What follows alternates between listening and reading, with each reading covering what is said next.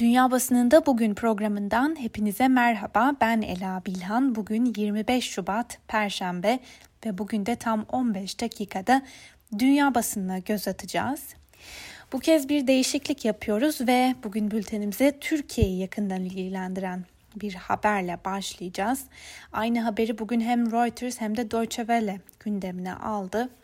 Siyaset kulislerinde Kasım 2020'de istifa eden Berat Albayrak'ın yeniden kabineye ya da Cumhurbaşkanı yardımcısı olarak döneceği iddia ediliyor. Reuters'ın haberiyle başlayalım. Erdoğan geçmiş politikaları savunduğu için Türk lirasındaki yükseliş durdu diyor Reuters. Türk lirası çarşamba günü bir kez daha değer kaybetti.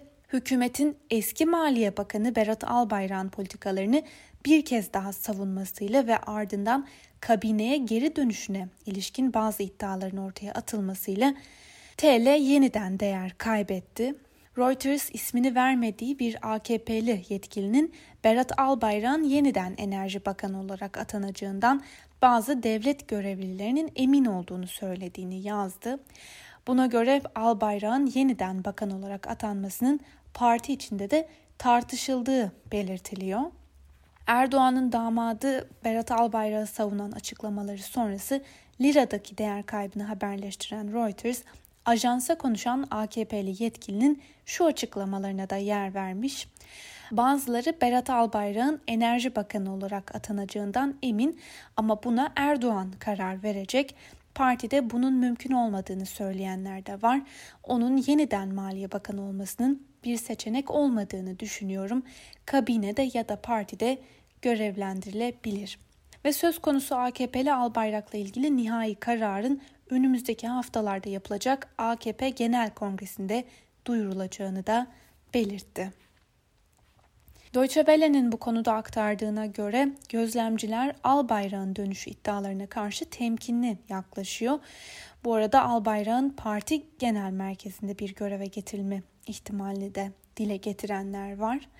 Deutsche Welle'nin ulaştığı bir kaynağa göre Albayrak sadece ekonomiden değil aynı zamanda enerjiden ve birkaç alandan daha sorumlu olacak ve bu değişiklik AKP'nin 24 Mart'taki Büyük Kongresi'nden önce yapılacak. Türkiye'yi yakından ilgilendiren bir haber daha paylaşalım. Time dergisi Canan Kaftancıoğlu'na dair bir haber paylaştı. Haberde Kaftancıoğlu'ndan şu sözlerle bahsediliyor. Muhalif tavrıyla Erdoğan'a meydan okuyan kadın hapis cezasıyla karşı karşıya ancak yine de geri adım atmıyor. Aktardığımız bu haberlerin ardından bültenimize Amerikan basınıyla devam edelim ve ilk gazetemiz bugün bir kez daha New York Times gazetesi. New York Times'ın gündemden gündemine taşıdığı habere göre Kaliforniya eyaletinde salgının gidişatı pek de parlak değil. Öyle ki eyalette virüs kaynaklı hayatını kaybedenlerin sayısı 50 bini aştı ki bu da ülke genelindeki en yüksek ölüm oranı. Kaliforniya böylece tüyler ürpertici bir dönüm noktasına ulaşan ilk eyalet oldu ancak yine de nüfusa kıyasla en yüksek ölüm oranı değil bu. Ve pazartesi günü de aktardığımız gibi ABD'de hayatını kaybedenlerin sayısı 500 bini aşmış durumda. Salgın sürecine ilişkin bir haber daha paylaşılmış.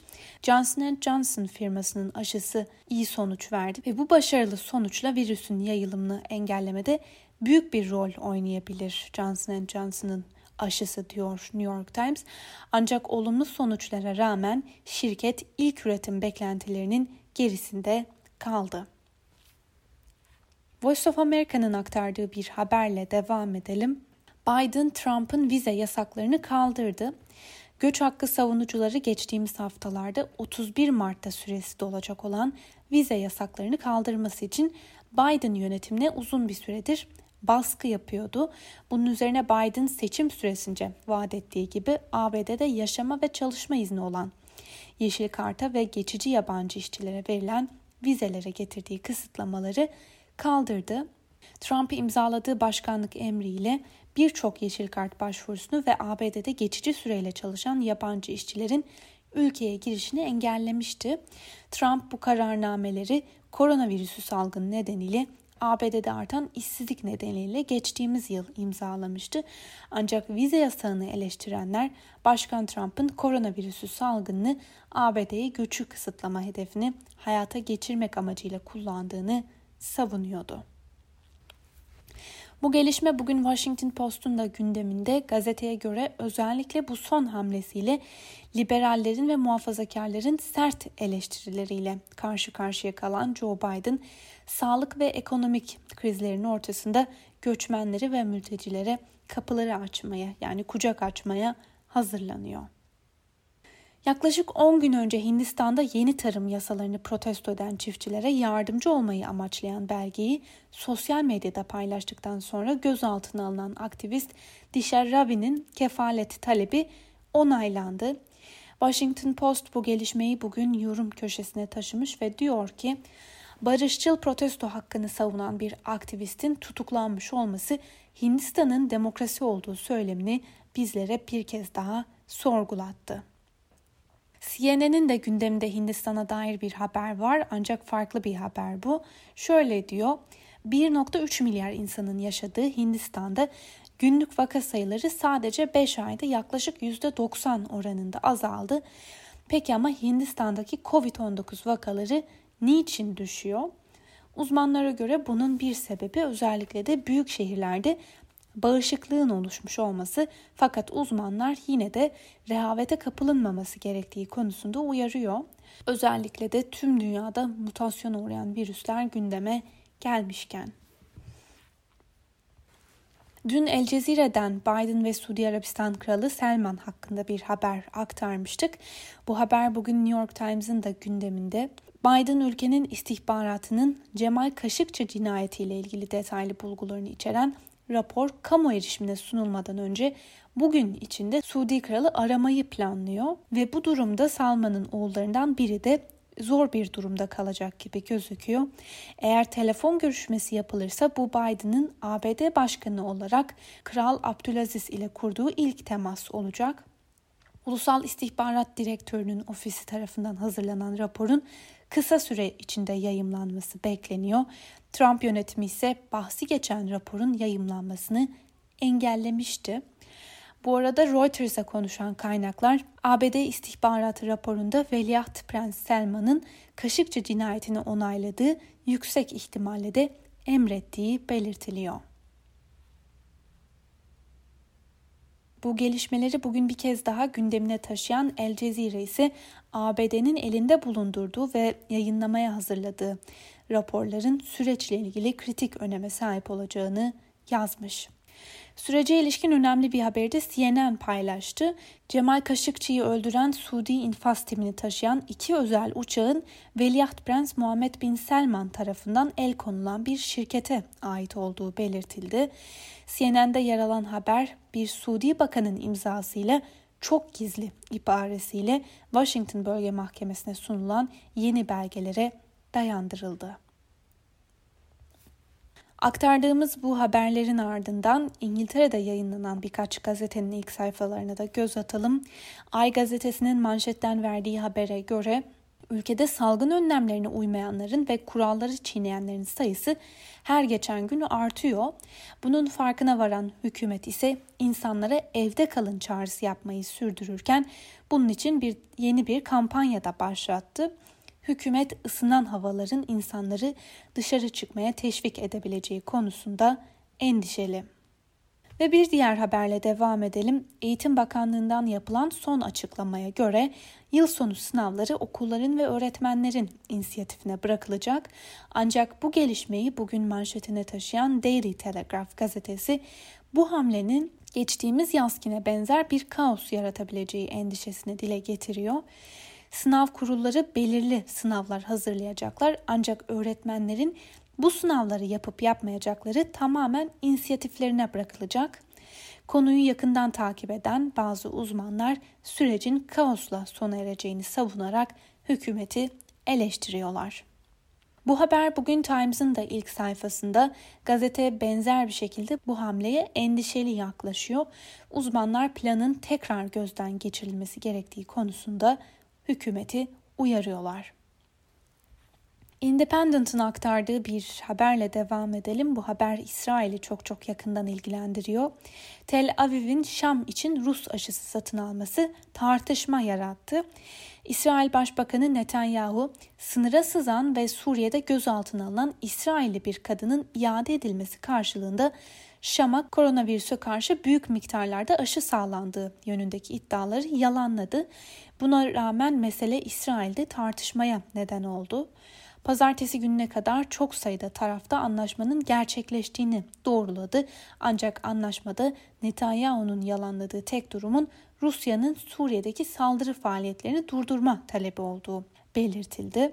Çalkantılı tartışmalardan sonra bu gizli maddeyle ilgili medya yayınlarının iptal edilmesi kararı da alındı.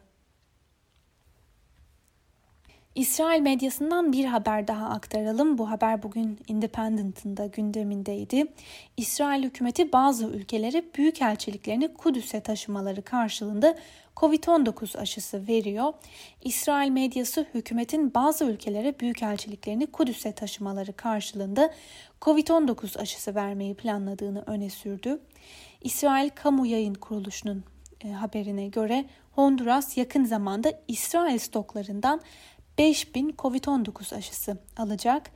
İsrail medyasında yer alan haberlerde Honduras'tan bir uçağın aşıları almak için yakın tarihte geleceği ve yine benzer şekilde Guatemala ve Çekya'nın da bir miktar aşı alacağını ilettiği belirtiliyor. Bültenimize Alman basını ile devam edelim. Almanya Başbakanı Angela Merkel mutasyona uğramış yeni tür koronavirüs vakalarının artışının ülkede üçüncü dalga tehlikesi yarattığını belirterek dikkatli olunmazsa ülke genelinde kapanma olabileceğini söyledi. Merkel akıllı bir açılış stratejisinin kaçınılmaz bir şekilde kapsamlı hızlı testlerle mümkün olabileceğini de ekleyerek bunun Mart'ta gerçekleşeceğini söyledi. Frankfurter Allgemeine Zeitung'a konuşan Merkel haftada 7.5 ila 9.5 milyon kişiyi aşılamak için gereken lojistik üzerine konuştuklarını da söyledi.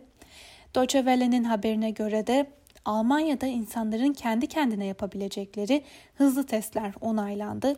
Sağlık Bakanı Spahn, hızlı testlerin yaygınlaşmasının bir parça özgürlüğü yeniden kazanmayı mümkün kılabileceğini ifade etti.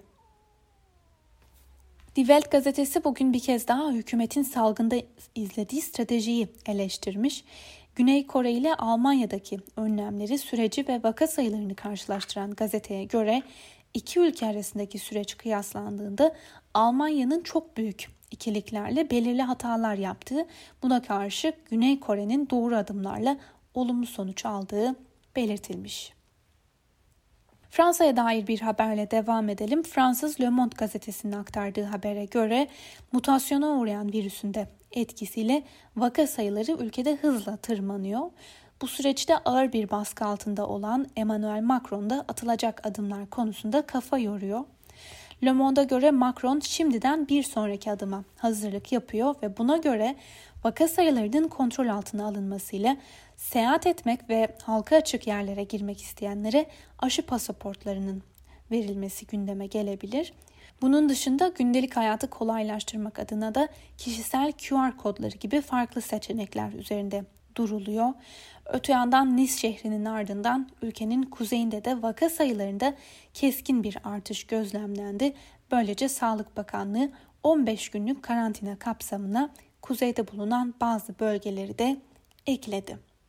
İspanya'da hükümet başta turizm, gastronomi ve perakende olmak üzere salgından en ağır etkilenen sektörlere tam 11 milyar euroluk ek mali yardım paketi açıkladı. Irak'a dair önemli bir haberle devam edelim. Irak'ın resmi gazetesi Sabah'ın bugün manşetten verdiği habere göre Irak Meclisi'nin kendini feshetmesi için bazı milletvekillerinden imza toplandı. Irak hükümeti erken seçimlerin 10 Ekim tarihinde yapılmasına karar vermişti ve bunun için de meclisin kendini feshetmesi gerekiyordu. Şii dini ve siyasi liderlerden Ali Bideri erken seçimlerin zamanında yani 10 Ekim'de yapılabilmesi için meclisin kendisini feshetmesi gerekiyor. Bunun için 21 milletvekili imza verdi. İmza sayısı daha da artacak diye konuştu. Al Arabya'nın gündemdeki habere göre Suudi Arabistan veliahtı Muhammed Bin Selman'ın apantist ameliyatı olduğu belirtildi. Çarşamba sabahı yapılan ameliyatın başarılı geçtiği ve Selman'ın hastaneden çıktığı belirtiliyor.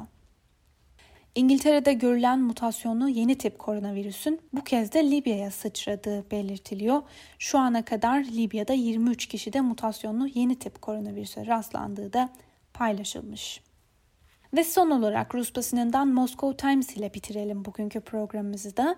Putin dün bir kez daha Batı'yı hedef aldı.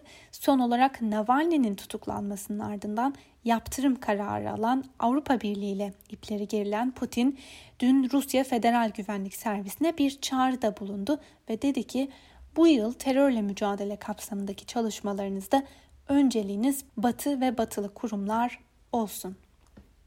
Sevgili Özgürüz Radyo dinleyicileri, Rus basınından aktardığımız bu son haberle birlikte bugünkü programımızın da sonuna geldik. Yarın 12 haberlerinden sonra Özgürüz7.org'da tekrar görüşmek dileğiyle şimdilik hoşçakalın.